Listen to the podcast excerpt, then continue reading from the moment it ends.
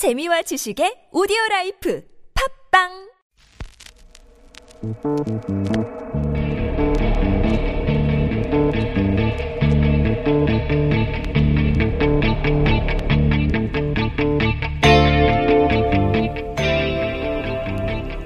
안녕하세요. 뉴스공장 주말 특근 진행을 맡은 시사인 김은지입니다.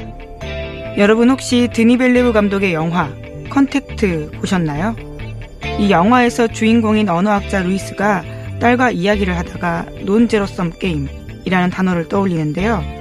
non-zero-sum 게임. 서로 협력할 경우 양쪽의 이익이 모두 증가하지만 서로 대립할 경우 양쪽의 이익이 모두 줄어든다라는 내용입니다. 패스트트랙 지정 이후의 여의도 상황은 이 단어를 떠올리게 하는데요. 국회를 떠나 있는 정당, 이제 국회로 돌아와서 다시 일을 시작해야 제로섬 게임이 아닌 논 제로섬 되지 않을까 생각하게 됩니다. 그럼 5월 4일 토요일 뉴스공장 주말 특근 시작하겠습니다.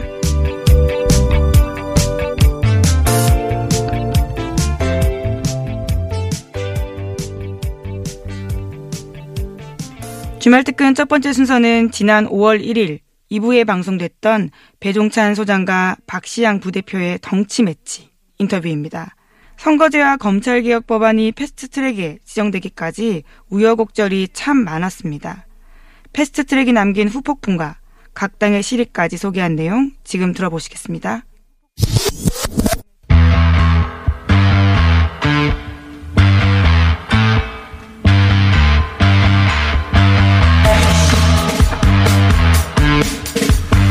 자, 패스트트랙을 둘러싸고 있었던 공방에서 누가 피해를 입고 예, 누가 수혜를 입었나 덩치 매치에서 짚어보겠습니다. 박시영 윈지코리아 부대표 나오셨습니다. 안녕하십니까. 네, 반갑습니다. 박시영입니다. 배종찬 인사이트 K 연구소장 나오셨습니다. 안녕하십니까. 안녕하십니까. 예. 네. 그 총평부터 해볼게요. 그러니까 어, 크게 봐서 수혜 또는 피해 어떻게 나눌 수 있느냐. 네, 한마디로 이번 사안을 보면서 양비론의 허상을 국민이 깨버렸다. 저는 그렇게 봅니다. 아, 그래요? 그러니까 어, 여야 사당의 승리가 아니라 예. 국민이 승리한 거다. 깨 있는 국민들이 음. 민주주의 최후의 보로다. 노무현 대통령이 그런 말씀 하셨는데 어, 국민청원을 보면서 음. 실감이 났습니다. 국민청원 숫자가 앞으로 다시 나오기 힘든 정도의 숫자가 나오고 있습니다. 그렇습니다. 만약에 한국당이 장애 집회 계속하면 할수록 국민청원 숫자가 늘어날 겁니다. 음. 그러니까 이제 한국당이 지지자를 결집시켰는데 이런 부, 어, 크게 잃은 부분 그, 그런 거다. 예. 그렇습니다. 전투에도 지고 전쟁에도 졌다. 저는 그렇게 그렇게. 총평하신다. 그 소장님 어떻게 보십니까? 한국당이 얻은 것도 있고 잃은 것도 있죠. 얻은 건 지지율, 네. 지지자 결집이죠. 지지층을 예. 결집시키는 지지율을 얻었지만 이미지는 상당히 상처가 났다. 음. 예. 저는 한국당 지지층의 활력도 상승시켰을 거라고 봅니다. 그러니까 한국당 지지자가 사라진 게 아니라 여론조사 같은 거 보면 아, 굳이 누르지 않고 끊어버린다든가 이런 분들이 음. 이 기회에 또 한국당이 싸우는 모습을 보면서 여론조사에 많이 응해서 지지율도 올라가는 그런 활력도를 상승시키는 측면도 있다고 봅니다. 그렇죠. 샤이 보수였는데 네. 이번 패스트 트랙을 겪으면서 이제 트랙 보수가 된 거죠. 트랙에 대해서 적극적으로 이제 의견을 나타낼 수 있는 보수가 됐는데 근데 이미지가 상당히 많이 나빠졌습니다. 이제 중도층에 이제 그런. 그렇습니다. 이게 자유한국당이 앞으로 가져가야 될 이미지가 중요한데 자기 지지층을 결집시켰지만 이미지는 국민청원을 보더라도 이제는 이 비토 안티가 상당히 많아졌다고 봐야 되겠죠. 안티 이게 예. 그 총선에 승리하려면요 지지층을 결집시키는 거 아울러 또 한 가지가 있습니다. 뭐냐면 어 지지층이 아닌 세력들한테 비호감도가 높아지면 안 됩니다. 그거 굉장히 중요합니다. 근데 지 이번 국면에서 자유한국당의 비호감도가 굉장히 높아졌죠. 그동안에 이제 황교안 어, 대표가 등장하면서 호감도가 조금씩 개선됐습니다. 지지율도 올랐고요. 그래서 차곡차곡 쌓았던 이미지를 한 방에 다 날렸다. 저는 그렇게 봅니다. 그러니까 내부 단합을 도모한 긍정적인 측면 분명히 있습니다. 그럼에도 불구하고 비호감도가 굉장히 다시 높아진 것. 여기에 주목해야 한다. 저는 그렇게 보고요. 이번 사안을 보면서 그, 그동안에 굉장히 조금 소극적으로 머물러 있었던 민주당 지지층들이 신이 났습니다. 싸움판이 크게 붙었지 않습니까? 어, 지난 대선 때 분위기를 좀 느끼는 것 같아요. 그러니까 어, 가는 곳마다 민주당 지지자들이 이 사안에 대해서 이야기를 하고 청원에 참여하고 있습니다. 근데 한국당이 뼈아프게 느끼할 지점은 공무원표가 다 날라갔다. 저는 이 점을 어, 주목하고 다 있습니다. 날라가긴 했겠습니까? 네, 네. 일부 남았겠죠. 근데 공무원 표가 움직였다고 분석하신 이유는 뭡니까? 이유는 이번 사안에 사실은 6탄전 이런 것은 과거에도 많이 있었습니다. 예. 많이 봤던 건데 이번에 새롭게 보였던 게 뭐였냐면 이은재 의원이었습니다. 아. 아, 팩스 의사과에서 있었죠. 의안과를 의안과. 어, 감금하지 않습니까? 점거하고 공무원들을 그 감금했습니다. 부분들이 다 공무원이군요. 공무원들이 그걸 보면서 깜짝 놀랐습니다. 그래서 저는 그 부분에 대해서 화가 났고 국민들이 봤을 때 음. 공무원분들도 국민청원에 많이 참여했다. 저는 이렇게 보기, 보고 있기 때문에 음. 어, 그 다음에 이후에 이제 소방 공무원들의 국가직화 그 다음에 검경 수사권이 또 경찰 가족들이 걸려 있는 사안 아닙니까? 여러 가지로 봤을 때 공무원표에 이상이 들어왔다. 한국당 입장에서는 그렇게 봅니다. 공무원 전체를 좀 확대하는 거는 저는 조금 우리가 있다고 보고 네. 입법 공무원, 입법 공무원이죠. 의안과 국회, 네. 사무처 상당히 곤혹스러웠죠. 뭐 이게 계속 집에도 못 가고 그걸 공무원 갇혀 일반으로. 확대하는 것이 과정이다라고 보시는. 예. 그래서 이제 서로 구체적- 좀 많이 세워주세요. 제 주변에 공무원들이. 국민청원 하는 걸 보면서 저는 그렇게 느꼈어요. 제, 제 주변에는 주변에 모집단의 숫자가 몇 명 안 되지 몇명 안 되죠. 의미 있었습니다. 제 주변에는 공무원 되고 싶어하는 사람들이 많아요. 네. 되고 싶어 하는 사람이 많아요. 그분들은 영향을 받지 않았다? 아, 그러니까 자유한국당이 저는 이게 설득력의 문제였다. 음. 그러니까 독재 타도 헌법 수호를 외칠 것이 아니라 오히려 이번에 그래도 일반 국민들 사이에서 좀 궁금증이 있었던 부분은 왜 패스트 트랙 조금 더 시간을 가지고 선거제도 같은 경우에 합의를 못 하느냐. 공약 지점을 잘못 네. 잡았다? 또 하나는 이게 왜 공수처와 선거제 예. 이 개혁 또 법안 또 검경 수사권 조정 이게 왜 같이 가느냐 패키지냐. 자, 아니 자유한국당이 네. 그 지점을 공약 안한 건 아닌데 네. 몸싸움에 다 묻혀버렸죠. 그런. 그러니까 전략 미스가 첫 번째예요. 그러니까 어, 선거법 관련해서는 강력하게 대응하고 국민들도 볼 때 그 부분은 좀 납득할 부분이 있습니다. 예, 어, 그러나. 공수처 법안하고 검경 수사권 조정 같은 개혁 법안은 어 사실은 그 부분에 대해서는 한국당이 동의를 해줄 필요가 민주당이 있었는데 전략적으로 묶은 거기 때문에. 예, 모든 걸 다 막다 보니까 그리고 그 과정에서 전술적으로 과잉 대응이 있었던 거죠.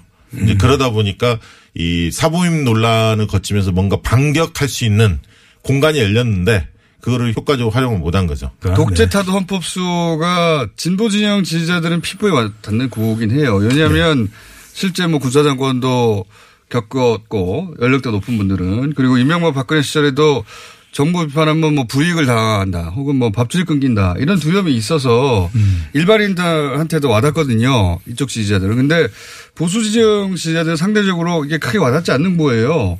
이게 뭐 김대중 노무현 문재인까지 정부 비판한다고 해서 본인이 세무조사를 당한다거나 막 잘린다거나 블랙리스트 올라간다거나 이걸 직접 보고 겪은 경험 자체가 낮거든요. 그러니까 이 구호를 쓰면 어, 민주당 지지자들은 바- 적반하장이라고 막 화가 나는데 한국당 지지자들은 절실하게 와닿는 정도가 좀 덜하다. 그래서 구호를 좀 잘못 잡았다. 이 대목에서 설명드려 보면 한 동영상을 보면은 네. 이 문제점이 적나라하게 드러나거든요. 그러니까 한국당에서 이 헌법 수호를 할때 헌법을 외치기 전에 다른 정당에서 뭐라고 외치냐면 독도. 예, 독도 라고 하고 예. 그다음에 타도를 하기 전에 독재자 타도를 하기 전에 다른 당에서는 박정희 이렇게 했거든요. 일제. 친일 타도, 네, 일제 타도. 친일 타도. 일제 그게 안 좀- 먹히는 거죠 프레임이. 그러니까 이번에 나경원 원내대표가 전면에 섰지 않습니까? 잔다르크 이미지를 만들려고 했죠. 나다르크. 네. 예. 했는데 저는 나경원 원내대표가 전면에 서면서 그 친일 프레임이 강화되는 것 같아요. 그러니까 요즘에 보면 한일전 한일전 이런 얘기가 심심치 않게 SNS에 유포되고 있습니다. 음. 예사롭지 않습니다. 그러니까 어 한국당이 친일의 뿌리가 있고 음. 또 나경원 원내대표의 행보나 여러 가지 부분에 있어서 그런 어떤 과거에 뭐 그런 논란이 좀 있었죠. 많았지 않습니까? 예. 그렇죠. 그러다 보니까 좀 이. 친일이라는 딱지, 딱지가 상당히 어, 내년 총선에서도 관통할 가능성이 있다. 효과적인 그 젊은 층들한테는. 친일. 그리고 이게 어, 3.1전 임시정부 100주년 아닙니까? 네. 이제 그런 분위기하고도 좀 맞물리는 것 같아요. 그래서 이번에 이제 개혁과 반개혁 이런 프레임이 하나 형성이 됐습니다. 그래서 이제 이게 과연 총선까지 유지가 될 건지 그것도 좀 바꿔 친일, 뭐 한- 친일까지는 좀 너무. 나, 나은 거 아닌가 싶은 생각이 들어요. 한일전이면 지금 그렇다면 뭐 자유한국당이 뭐 일본의 자민당하고 관계가 있는 것도 아니고 자한당인데 친하긴 합니다. 네, 뭐 친할 수는 있는데 저는 친일까지 간 건 좀 넘어간 건 아니에요. 한일전 그러면 물론 뭐 우리 관심 많긴 한데 그 한일전 아, 프레임이죠. 프레임이라는 얘기. 이쪽의 프레임이 먹히지 않게 해야 되는데 네. 그런 프레임을 이쪽에서 걸려고 하는데 그러니까 자유한국당에서는 이걸 어떻게 대응할 건지 고심을 한일전 그러면 아예 상대가 안 되니까요. 한국엔 또 손흥민이 이게 사실? 한국당이 내년에 이제 정권 심판론으로 결국은 네. 선거를 치러야 하는데 지금 이제 평화 국면도 만만치 않고 경제도 만만치 않지 않습니까? 여러 가지 보면 정권으로서는 상당히 악재들이 좀 쌓여가고 있는 상황인데 음. 이 결국 그거를 돌파하기 위해서는 공정과 정의의 프레임. 그러니까 결국 개혁 드라이브를 통해서 정권에서는 뭔가 성과를 내고 싶을 텐데 국민들이 볼 때는 세상이 바뀌었다 아니면 바뀔 가능성이 있구나라는 기대감이 형성될 수 있냐가 굉장히 중요한데 그 지점에서 굉장히 어, 좋은 정권의 입장에서는 좋은 이슈가 하나 생긴 거죠. 그럼에도 불구하고 자유한국당은 그 탄핵 이전에 핵심 코어 지지층을 모았다 이런 의미는 저는 있는 것 같아요. 저는 이번 사안이 아니더라도 계속 모아졌습니다. 그러니까 사실 한국당은 지지층이 공고하게 결집되는 과정이었고 상당히 그게 눈에 띄었고요. 오히려 민주당 쪽의 지지자가 느슨했는데 이번 과정을 통해서 강하게 결집했다. 저는 그렇게 봅니다. 결집시켜주는 계기를 만들어주긴 했습니다. 네. 저는 패스트 트랙이 또 하나 자유한국당으로서는 이 보수 통합의 계기도 된다고 봅니다. 바른 미래당이 지금 그렇죠. 휘청휘청하거든요. 소득이죠. 예. 그렇기 때문에 이걸 계기로 해서 이제 뚜렷해졌죠. 더불어민주당 또 정의당 정책 노선을 같이 하는 그런 모습도 볼 수가 있었다면 또 보수 쪽에서는 이를 계기로 통해서 계기로 또 자유한국당 바른미래당 일부와 통합할 수 있는 계기도 만들어진 셈이거든요. 유승민 전 대표의 활성도를 끌어올렸죠. 전면에 나섰습니다. 네. 그렇습니다. 그러니까 바른미래당이 왜 두 집 단이 이렇게 싸우는지 내부에서 이거에 대해 국민들이 대체적으로 어느 당 출신인지는 알고는 있었는데 어, 플랜이 뭔가 앞으로 계획이 뭔가를 이번에 알게 됐죠. 그러니까 유승민계 쪽에서 하태경 의원이나 이런 분들이 어, 궁극적으로 추구하는 게 뭐냐. 결국 한국당과의 연대나 통합을 염두에 두고 있다는 게 사실은 드러난 겁니다.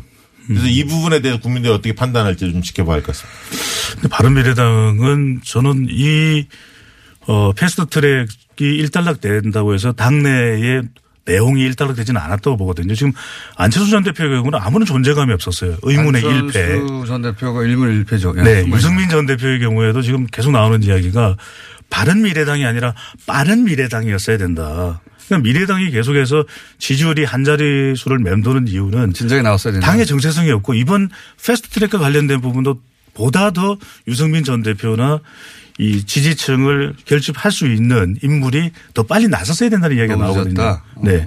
결과적으로는 빠른 미래당이 못 되다 보니까 거친 미래가 열린 거죠. 네. 거친 미래. 네. 민주당의 정신은 어떻습니까? 민주당 저는 이번에 최대 민주당의, 예. 수혜주 중에 한 명이 이해찬 당대표다. 아, 그래요? 예, 그렇게 봅니다. 왜냐하면 그동안 안 보였는데 네. 이해찬이 보였습니다. 이번 국면에서. 어, 그리고 고소, 고발 용서하지 않겠다. 한국당을 쫄게 만들었다.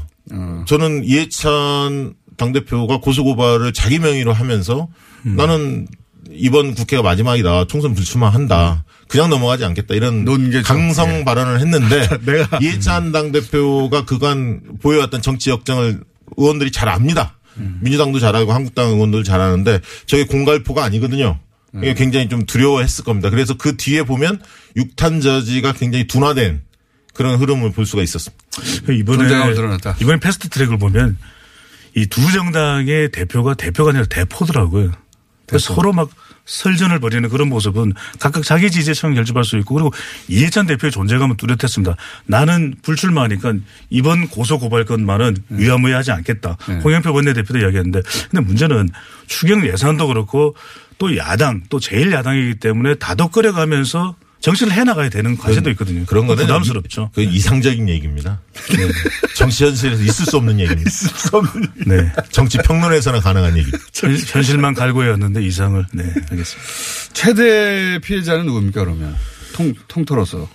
저는 나경원이라고 봅니다. 아, 그래요? 예. 나경원 원내대표가 왜냐하면 나경원 원내대표가 잔다르크가 됐는데요. 그러니까 그런 어떤 존재감이 계속 커졌는데 그간의 과정에서 근데 이번 전투에서 결국 패배하지 않았습니까? 패장이다? 네, 패장이다. 어떻게 보세요? 저는 한 개인보다는 바른 미래당. 왜냐하면 미래가 불투명해가지고 이번 패스트 트랙을 통해서 뚜렷하게 명백하게 하나로 갈 수 없는 정당이라는 게 밝혀진 거죠.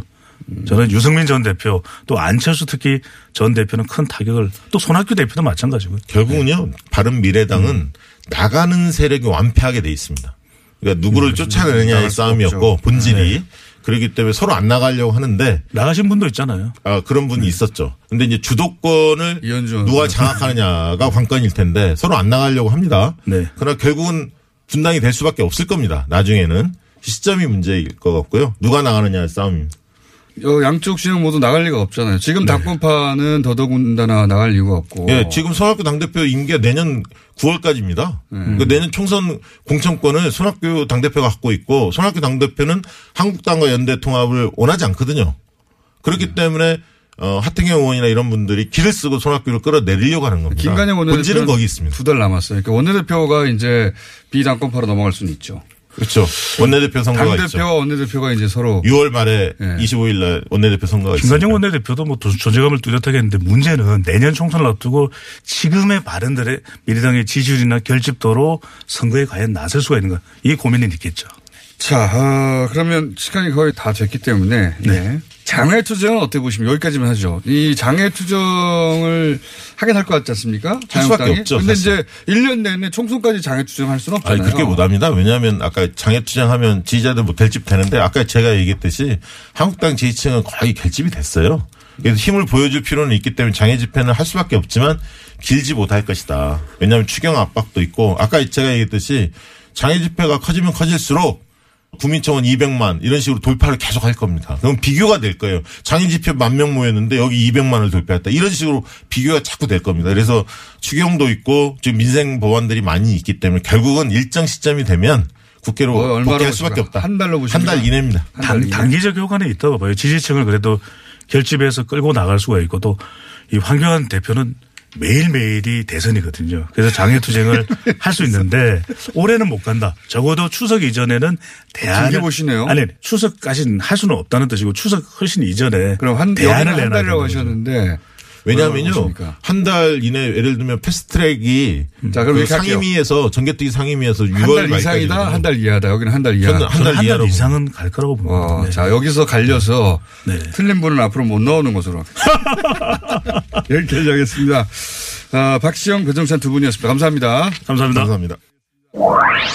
네, 패스트 트랙은 입법 절차의 끝이 아닙니다. 이제 본격적인 논의와 협상이 시작됐다라고 볼 수 있는데요. 최장 330일간 논의할 수 있는 만큼 진정성을 갖고 대화와 타협에 나서주길 시민들이 바라고 있습니다. 또 자유한국당의 거친 공세에 대해서는요, 비판적인 코멘트를 하시는 분이 많았습니다. 유하연님은 자유한국당이 전략을 완전히 잘못 짰다. 안티 백만 양성. 이렇게 지적해 주셨고요. 웰리님은 보좌관도 국회의원도 머리가 아닌 몸으로 열일하네. 라고 의견 주셨습니다. 패스트 트랙 지정까지 정말 험난했었는데요. 지금이라도 여야가 이야기를 하면서 국회가 일하기를 다시금 진심으로 바라겠습니다. 주말 특근 두 번째 순서는 지난 2일 2부에 방송됐던 박용진 더불어민주당 의원과 주진우 기자의 인터뷰입니다. 저도 집중해서 재밌게 들었었는데요. 삼성 바이오로직스의 분식회계 의혹은 뉴스공장에서도 계속해서 다루고 있는 이슈입니다. 이 사건 검찰의 수사 현황과 향후 전망을 담은 주제였는데요. 함께 들어보시죠.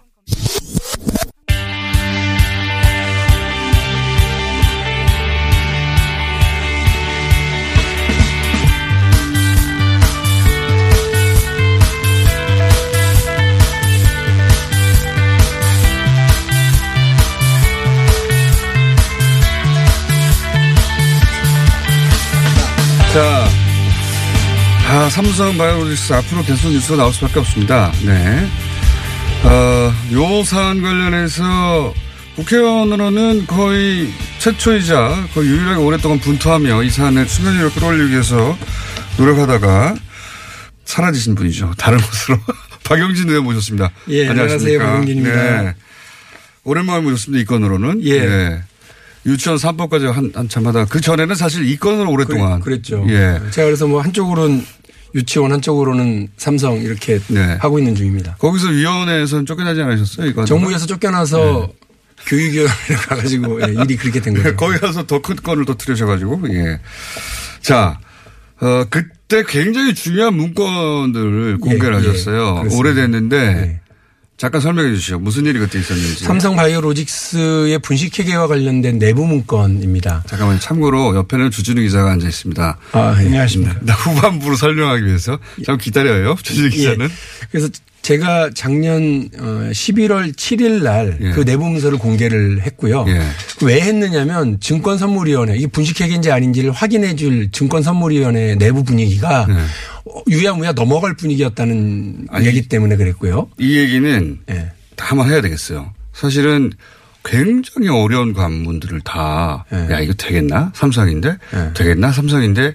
하는 고비를 간신히 간신히 넘어서 여기까지 온 겁니다. 기적적으로. 그렇습니다. 근데 그 중에 굉장히 큰 고비 하나를 넘어가는데 결정적인 문건을 공개하셨어요. 예, 그때. 그때 만일에 그 문건 공개하지 않았으면 그 네. 뒤에 일주일 뒤에 엉뚱한 결과가 나왔을 수 있고요. 본인의 이제. 예. 그런데 본인에 대한 스스로에 대한 칭찬인 거죠, 지금. 11월 그리고 그 일주일 뒤인 11월 14일 날 중선이가 이거 분식회계예요. 그러면서 어디를 고발을 했느냐면 삼성 바이오로직스 그리고 이와 관련된 4개 회계법인을 고발을 했어요. 그렇죠. 근데 검찰이 예. 우다다닥 어디부터 뛰어갔느냐면 삼성 물산을 느닷없이 예. 들이쳐서 거기를 다 들어왔어요. 검찰도 수사를 엄청 나게 잘했어요. 저는 신속하게. 제가 검찰을 응원하고 박수 칠 거라고 몰랐는데 예. 이번에 정말로 그래요. 삼성 바이오로직스 수사는 검찰이 뭐 번개처럼 네. 그리고 핵심을 딱 때려가지고 바로 본론으로 들어왔어요. 그래서 예. 지금 확인하고 있는 내용들은 황당 그 자체입니다. 예. 그때 문건이 뭔지 잠깐 설명. 본인 자랑을 좀 더 자세히 해주세요. 예. 그 아니 그러니까 지금 말씀드리는 게 다 이게, 이게 확인 그 문건 안에 있었던 분식회계의 그 정황, 예. 실행 계획 이게 다 실행됐었다는 걸 검찰이, 검찰이 확인하고 확인하고 있는. 있는데요. 맞아요. 이거를 확인하는 과정에서 우리가 지금 화들짝 놀라야 되는 건 뭐냐면 일 삼성이 회계법인들과 공모를 해서 어, 삼성물산과 제일모직의 합병 과정에서 이재용 부회장한테 일방적으로 유리한 그 가치를 만들기 위해서요. 예. 뻥튀기를 시켰는데 그 네. 뻥튀기 삼성 바이오로직스를 뻥튀기 시켰는데 그 규모가 무려 19조짜리로 뻥튀기를 시킨 거예요. 그때 그랬었죠. 예. 근데 이때 이 지금 요즘 나오고 있는 이 콜옵션을 예. 이때는 숨겨요. 예. 뿅을 하고 났어요. 삼성이 시켜서 했다는 게 드러났죠. 예. 예. 그리고 두 번째 삼성과 회계법인이 공모를 해서요. 예. 이제는 이 콜옵션을 가지고 어, 이 콜옵션에 대한 이른바 상대편 미국에 있는 바이오젠이라고 하는 회사가 콜옵션 행사하려고 한다더라 예. 라고 하는 주장을 하면서 느닷없이 분식회계를 시작하는 해서 예. 4조 5천억 원대의 분식회계를 시작을 해요. 예. 그리고 이, 이거를 통해 가지고 자본 잠식 상태. 그러니까 회사 거의 망하기 직전으로 가 예. 그렇죠. 있다는 거를 이거를 숨기고 숨기죠. 오히려 4조 5천억 원대에 이르게 하고 뻥튀기 결국 한 거죠. 예. 예. 거기에서 주식 시장에 상장을 성공시켜요. 그러니까 대한민국 주식 사실은. 깡통이 된 회사를 네. 엄청 부자로 만든 다음에 예. 상장을 시키는데 실제로 깡통이었다는 거를 삼성은 다 알고 있었다는 네. 거죠. 그럼 마지- 사기친 거죠. 시장 마지막으로 상대로. 세 번째로 예. 삼성과 회계법인이 공모를 하여 예. 이 문제와 관련해서 회계법인. 공모라고 안 합니다. 시켜서 했다고 합니다. 아, 그러니까 뭐 물론 그렇게 얘기하겠지만 예. 어떤 짓들을 하느냐면 가처분 신청을 했잖아요. 증선이가 이러저러한 뭐 예. 판단을 하고 나니까 징계를 하고 나니까 그때 가서 법관 앞에 가가지고 거짓말해요. 또 거짓말하죠. 예. 그 다음에 두 번째로 증권선물위원회라고 하는 국가기관에 가가지고도 또 거짓말을 해요. 예. 그러니 한 번 한 거짓말을 덮기 위해서 계속 거짓말합니다. 생각을 해보십시오. 삼성이 이런 짓들을 같이 공모를 해서 하고 그러니까 다시 말해서 이 범죄자가 경찰관하고 짜고 조서를 만들고요.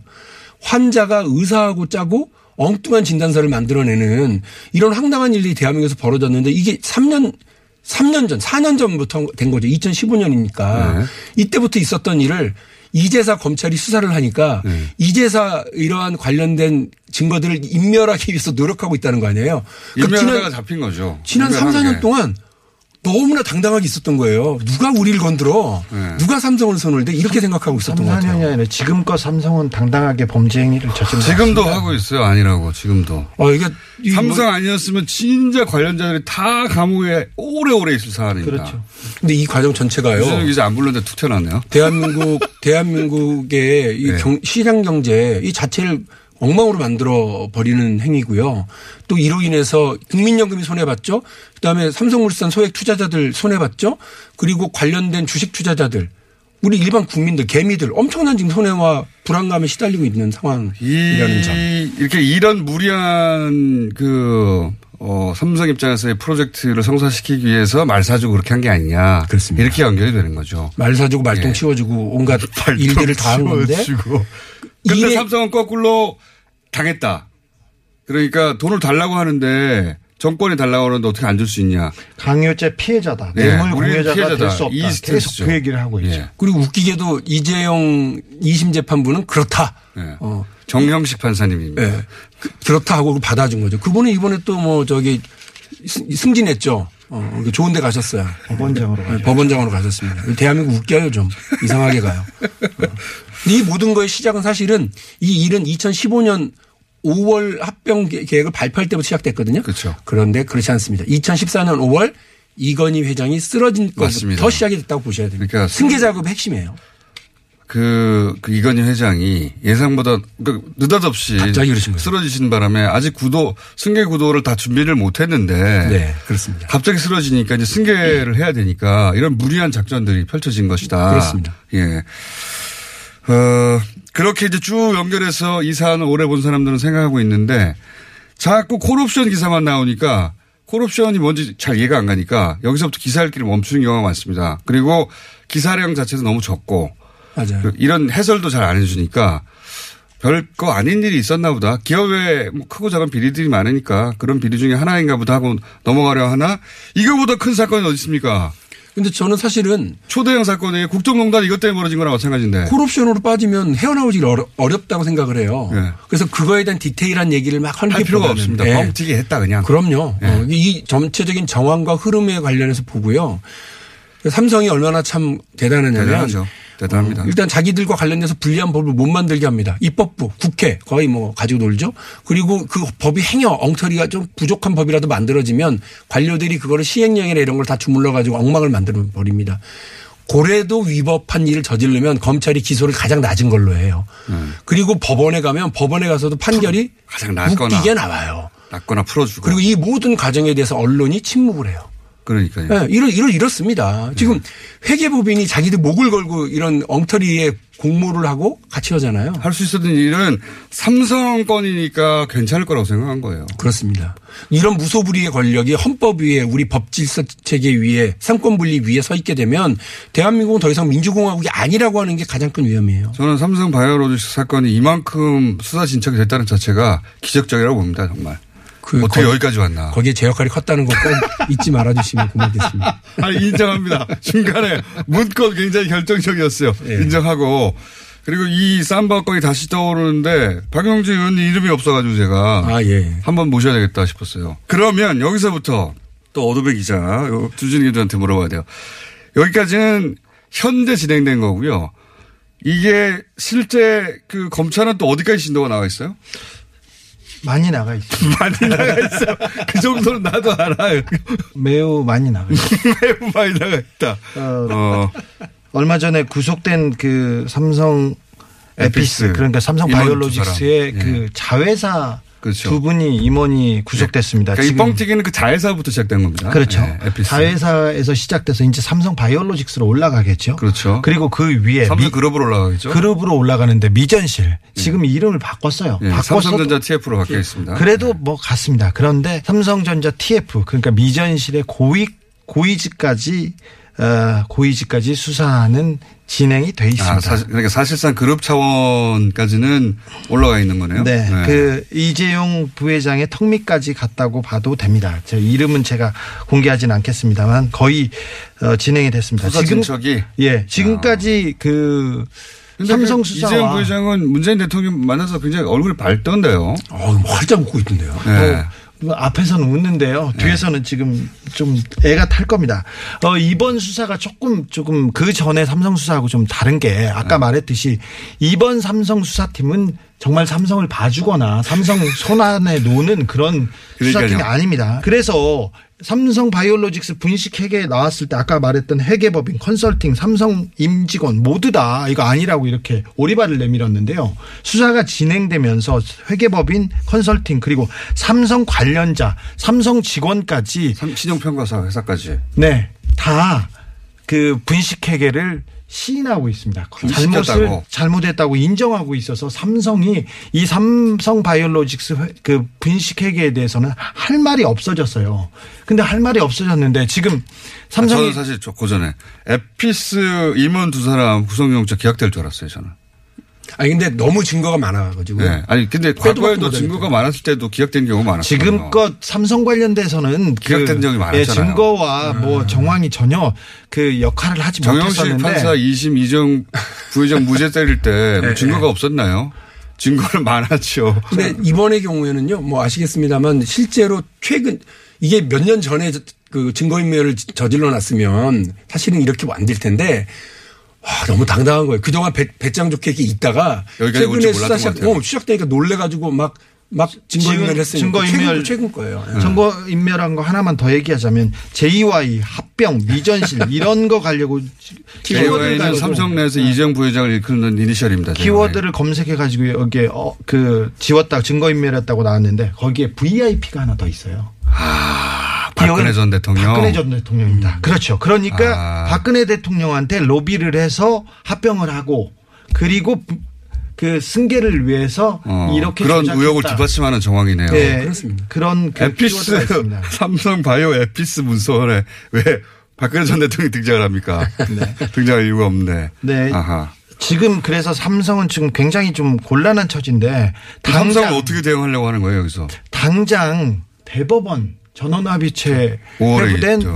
대법원 판결이 지금 그 가장 큰 숙제입니다. 그런데 23일 날 속- 속개된다고 지금 돼 있는데 5월 23일. 네. 네. 4, 4월 말에 판결한다고 그 박용진 의원님 생각하셨죠. 그리고 5월로 넘어와서 5월에는 판결이 내려질 거라고 생각했는데 또 밀리면 아마 안 되는데. 또 밀릴 것 같습니다. 아, 근데 미- 어떻게든 미루려고 한다. 삼성이 그럼 안 되죠. 삼성이 지금껏 어떻게 좀 미루려고 했는데 네. 이번에는 다급해서 미루지만 미룬다고 해서 삼성이 꼭 유리한 건 아니에요. 뭐 그렇긴 한데. 왜냐하면 지금 있는 수사가 예. 결론이 나가지고 이렇게 나오면요. 예. 검찰에 이 이제 그 기소가 되면 이 뭐이 조서에 나올 거 아니에요. 예. 그럼 그걸 근거로 대법원이 판단을 바꿔야 되는 거예요. 2심 판단을. 꼭 그렇지는 않은 걸로 저는 알고 있어요. 근데 꼭 그렇지 않 대법원이 참고는 할 수 있고. 답을 네. 정해놨으면 고- 곤란한 일이죠. 그래서 삼성에서 지금껏 80차례 넘게 의견서를 계속 폭탄처럼 냈습니다. 대법원에. 아, 대법원에. 네, 그 그래서 의견서 핵심이 뭐예요? 미국 사례를 가, 자꾸 갖다 놓고 갖다 놓고 했는데 아까 말했다시피 강요죄 피해자다. 아, 우리 당했다. 뇌물 그렇죠. 네, 뇌물 공여자가 아니라 이 얘기를 계속 하는데 미국 사례를 계속 하는데 잘못된 사례를 계속 가져오고 있어요. 잘못된 사례. 우리나라에서 뇌물로 가장 많이 뇌물죄로 그 처벌받고 있는 사람들이 식, 그 식당이나 술집 주인들인데 네. 공무원들한테 이게 뒷돈 줘가지고. 아, 네, 네. 근데 이거 대부분 공무원들이 야 봐줄 테니까 돈 줘 이렇게 해서 그렇죠. 받았거든요. 근데 이 부분 이런 사례를 다 뇌물죄로 처, 처벌했습니다. 95% 이상이. 예. 근데 우리나라 판 례가 있는데 이걸 무시하고 미국 판례를 가져오는데 미국 판례는 어떤 건데요? 미국 판례도 맞지 않아요. 그런데 지금 삼성이 다급해서 마구 던지고 있는 게 지금 삼성의 지금 어, 하여튼 현실. 물량으로 우리가 예. 당했다고 입- 어, 말하려고 노력하고 있다. 네 그렇습니다. 5월 23일이요? 네, 5월 23일입니다. 전원 합의체. 네. 기다려 주시고 그리고 박용진 의원도 잊지 말아 주시기 바랍니다. 금바에 대해서는. 박용진 의원 주진희 기자였습니다. 감사합니다. 고맙습니다.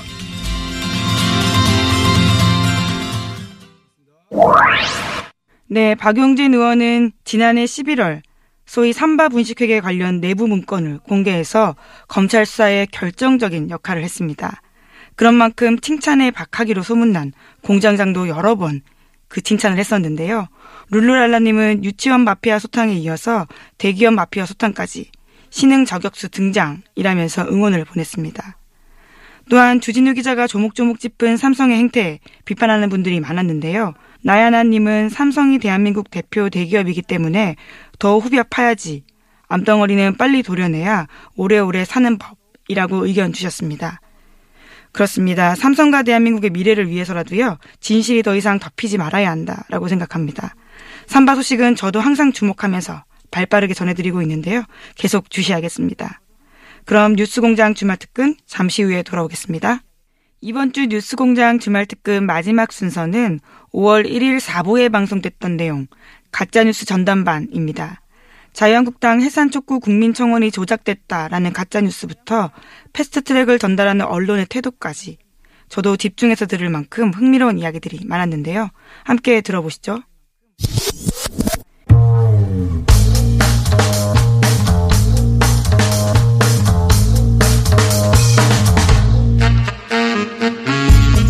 자, 가짜뉴스 전담하는 김진일 대표, 김원경 사무처장, 김한 기자 나오셨습니다. 안녕하십니까. 안녕하세요. 안녕하세요.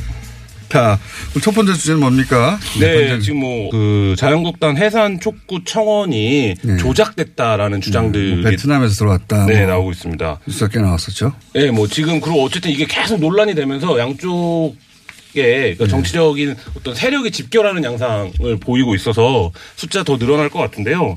일단 어제 그 자유한국당이 조작서를 강하게 제기를 했습니다. 네. 뭐 이게 의원들이 뭐 자기 페이스북에 쓰거나 이런 게 아니라 의총에서 나온 얘기들이에요. 네, 정영기 정책위 의장이 직접 얘기를 했습니다. 네, 그러니까 14만 명 이상이 베트남에서 접속했다라고 한다라고 하면서 직접적으로 킹크랩과 매크로로 조작하는 제2, 제3의 배후 세력이 청와대에 있다. 그러니까 청와대에서 조작했다는 네. 거예요. 예, 네, 청와대 조작서를 얘기를 하는 거예요. 조작할 의혹이 있다가 아니라 조작하고 있다라고. 네, 이렇게 주장을 했고 또 박성중 의원도 드루킹 얘기를 꺼내면서 조작 사례가 개입될 여지가 있는지 그 스크린에 보니까 좌표를 찍는 게 그대로 드러나고 있다 이렇게 얘기를 했는데 그럼 드러나고 있다라는 걸 확인을 했으면 확인한 걸 좀 제시하면 좋을 텐데 그 제시는 없었어요. 그래서 없이 뭐 아이디 무한 생성기가 있어서 무한 접속이 가능해서 여론 조작의 무방비다 이렇게 이제 주장을 하고 있는데 요약을 해보면 이런 거예요. 그러니까 이렇게 늘어나는 상황이 이해가 되지 않는 거예요. 그러니까 이 그렇죠. 이해가 되지 않다 보니까 이 상황을 어떤 어, 개입이나 조작이 있다라는 음모론적으로 해석을 사람들이 이렇게 많이 모일 리가 없다 단, 그렇죠. 단시간 내에 이렇게 생각하는 거죠. 근데 사실 어제 이 논의에 불을 붙인 건 바른미래당 이준석 최고위원이었는데요. 3월 통계를 근거로 해서 청와대 사이트에 13.77%가 베트남 트래픽이다.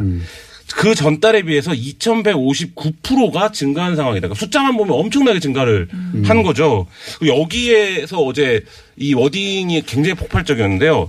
4월에는 어떤 사이버 혈맹국이 우리나라의 청와대와 국민청원에 관심이 많아졌을지 지켜보겠다. 복잡한 얘기는 아니지만 외국에 어디 서버를 둔 사이버 혈맹국 이런 표현들이 굉장히 젊은 층에서 예. 작전 세- 작전 세력이 있다. 이 얘기인 거죠. 예. 아니 심지어는 북한 개입설도 나오긴 나왔어요. 네. 예. 그래서 제가 북한에서 해주는 거라고. 예. 카톡을 보니까 그게 거의 지금 흡사 분위기가 대선 전 상황인 것 같아요. 음. 굉장히 정치적으로 뜨겁고 어떤 카톡이 제일 많이 돌고 있냐면 세 가지 가짜뉴스, 굵직한 가짜뉴스가 아? 합쳐진 카톡이 돌고 있는데 어떤 거냐면 대선 전에 문재인 대통령이 되면 헌법을 이렇게 개정할 거다. 네, 이런. 가짜뉴스가 있었습니다. 네. 헌법 개정 가짜뉴스. 그리고 실제 개헌 논의가 시작됐을 때 이 헌법이 이런 식으로 해석해야 된다라는 가짜 뉴스가 있었어요. 예를 들면 뭐어그 북한의 지원을 하- 받는 거고 예를 들면 그 고려 그 인민 북한의 고려 연방제가 된다는 연방제로 거죠. 가는 거고 뭐 예. 이런 해석을 담은 게 있었고 그리고 최근에 거기에 어떤 게 붙어졌냐면 공수처가 북한 보위부 남한 사, 사무실이다. 이게 붙였어요. 요건, 요건 처음 듣네요. 네. 그래서 요 세 개의 카톡이 합쳐져 갖고 밑에 어떤 URL을 달고 있냐면 그래서 민주당 해산 청구를 해야 된다. 공수처가 네. 북한 보이고 남한 사무실이다. 남한 사무실. 네. 야 참신한데요? 그리고 여기에 이제 또 그게 붙어요. 이 카톡을 30명 이상에게 보내면 예를 들면 박근혜 대통령 석방에 도움이 된다. 그러니까 이게 행운의 편지. 밑도 끝도 없네요. 네. 행운의 편지 전술. 그러니까 이게 의식의 흐름 기법인데 굉장히 굉장하네요. 네. 네. 그래서 그게 쪼개져서 돌기도 하고 합쳐져서 긴 버전이 있기도 하고 뭐 이런데 네. 어쨌든 가장 굵직했던 그 세 개 가짜 뉴스가 합쳐졌더라고요. 저희가 그래서 이거를 fact checking을 해봤어요. 특히 이제 이게 확산이 된 게 이준석 최고위원이 그래서 SimilarWeb이라는 웹사이트를 근거로 아까 전에 베트남 유입이 늘어났다 그래서 저희가 직접 그 분석을 해봤어요. 저희 아, SimilarWeb에 뉴스톱에서. 들어가서? 예. 예. 자유한국당 홈페이지를 가보니까 예. SimilarWeb으로 분석을 해보니까 러시아에서 20%가 들어왔더라고요. 네. 한국 클리앙 클리앙에서 62% 그리고 러시아 위키피디아에서 20.28% 이렇게 들어와서 그래서 러시아랑 자유한국당이랑 무슨 관계가 있는지?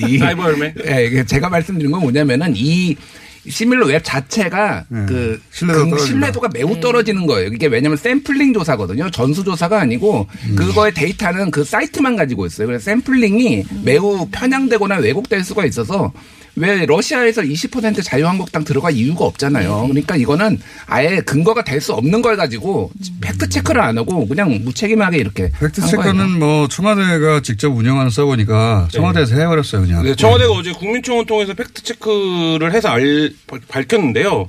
4월 29일 기준으로 해서 지역별로 분류한 결과 97%가 국내였고 미국이 0.82, 일본이 0.53, 베트남이 0.17% 순이었다라는 거고요. 그 3월 전체를 따져도 베트남 3.55%다 이렇게 밝혔습니다. 청와대의 이제 근거는 구글 애널리틱스 집계를 이제 톡 바탕으로 했고요. 그 3월달에 이렇게 베트남이 좀 늘어난 이유도 설명을 했어요. 베트남에서 접속한 트래픽이 대부분 3월 14일, 15일 이틀간인데 이 이틀은 가수 승리의 스캔들, 그다음에 장자연 씨 사건 등에 대한 보도를 베트남 언론이 했고 이 청와대 청원 링크를 소개했다라는 겁니다. 베트남 아, 언론이. 그래서 베트남 언론을 보던 베트남 사람들이 기사 링크를 클릭해서 들어왔다. 네, 그러니까 베트남에 있는 뭐 한국 사람들이나 기사 를 본 사람들이 이제 들어왔던 거죠. 그 청와대가 이 사이트가 근데 이런 면은 있습니다. 지금 자연 베트남에서 들어온 게 90%가 장자연 청원이네요. 그렇죠. 89.83%가 장자연 씨 관련 청원. 그렇군요. 이런 건 있죠. 그러니까 청와대도 어제 그 설명을 했는데 국민청원 게시판이 실명 인증되는 방식은 아닙니다. 그러니까 소셜 인증이 되는 방식이라 지금까지 우리가 이제 봤던 댓글 조작이나 이런 것들이 다량의 아이디를 수집해서 그렇죠. 예 그걸 이제 한 사람 여러 번. 예 접속을 하는 건데 그 방식으로 접근하는 것이 아예 불가능하지는 않습니다. 사실. 그렇죠. 그러니까 기술적으로는 가능한 방식인데 그래서 제가 어제 그 매크로 전문가랑 그 연락을 해봤어요. 네. 어떻게 보냐 그랬더니 근데 청와대 지금 국민청원 게시판은 댓글을 그냥 일반적으로 다는 것보다는 굉장히 허들이 있다는 거예요. 그래서 음. 단계를 많이 설정해야 돼요. 매크로를 돌리려면 그렇기 때문에 지금 어 일각에서 주장하고 있는 속도가 안 나온다는 거예요. 어, 그러니까 이 아이디를 그리고 이 정도의 숫자의 단순 아이디를 댓글이 아니기 때문에. 네, 예. 이 정도 숫자의 아이디를 다량으로 구입하고 있는 누군가가 있다면 네. 청와대 청원에 이거를 달진 않을 거다. 훨씬 많은 일을 다양하게 할 수 있다. 다양할 수 있다. 전문가의 논평이었고요. 그래서 이거 사실은 뭐 가짜 뉴스로 어, 어제도 언론도 체크를 했어요. 예, 이건 뭐 사실이 아니라고. 근데 크게 보도가 됐다가 예, 반나절 만에 가라앉았어요. 예, 가라앉은 걸 왜 팩트 체크를 하고 있어요 지금. 그래서 지금 그 가짜 뉴스들이 유통되는 채널들이 어떤 분위기인지를 제가 좀 설명을 드리려고 어. 하는데 오히려 그 언론들은 이 청와대 청원이 청와대에 의해서 조작됐다 이 음. 정치권 논란으로 뜨거웠는데 이 가짜 뉴스 카톡방들은 지금 난립니다. 우리가 가서 조작을 하자고. 그래갖고 청와대 조작되고 있다는 게 아니라 네. 우리가 빨리 가서 해야 된다고. 막 비판을 하면서 네. 막 그런 기사들을 링크를 하면서 그러니까 우리도 빨리 가서 하자. 음. 우리도 막 다량으로 아이디를 접속을 하자. 그래서 지금 이 사건을 어떻게 얘기를 하고 있냐면 두루킹이랑 제2의 김경수 여론조작 사건이 터졌다 지금. 어. 뭐 이런 식으로 이제 유포를 하고 음, 있는 거예요. 그래서 자세하게 국민청원 회원 로그인을 하- 여러 번 할 수 있는 방법들을 지금 공유를 하고 있는 그런. 그 나경원 원내대표 페이스북을 보면은 한 김모 씨가 국민청원 부탁드립니다. 다수 계정을 만들면 로그아웃, 로그인 반복을 통해 8회까지 중복 청원합니다. 민주당 해산 청원 해산 청구 빨리 해주세요. 뭐 이런 거를 달아놨더라고요. 그래서 위기감을 느끼긴 느끼나 봐요. 이 숫자에. 예, 예. 어쨌든 숫자가 너무 비교되니까. 네. 예. 자, 어, 그래서 이건 가짜뉴스라는 것이고, 민언련에서는요? 저는 사실 오늘 가짜 뉴스가 아니고요. 예. 패스트 트랙 방송 보도를 분석을 양적 분석을 한번 해봤거든요. 그 중에서, 어, 분명히 드러나는 부분만, 예, 뭐. 고민하는 거는 이런 거예요. 그 패스트 트랙이 사실 공장장은 쉬운지 모르지만 일반인들이 듣기에는 되게 복잡하게 어렵죠. 들리거든요. 예, 어렵게 들립니다. 이게 뭐냐. 근데 이게 관련 보도가 우리는 여기서 굉장히 자주 예전, 예전부터 선거법 이야기도 하고 했지만 대부분의 언론이 보도를 하지 않았어요. 그래서 입법 절차인데, 이게, 예. 이것만 되면 통과되는 것처럼 느껴지게. 그렇죠. 만들어거든요. 이름도 패스트라서 예.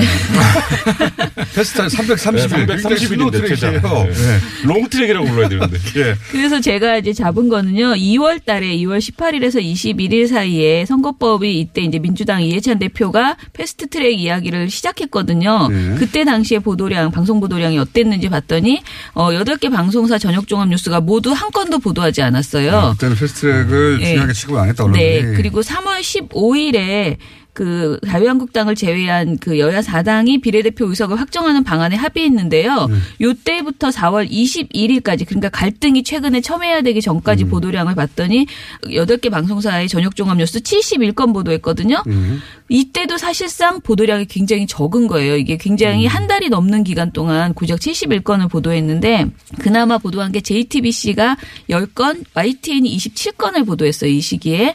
그래서 좀 그 관련 설명을 좀 하려고 했는데 있는데 4월 22일에서 28일 그러니까 갈등이 고조된 상황에선 280건이 나왔습니다. 자, 그러면 숫자는 알겠고요. 네. 제가 궁금한 것은 뭐 예를 들어서 보도의 밸런스가 무너졌다든가 네.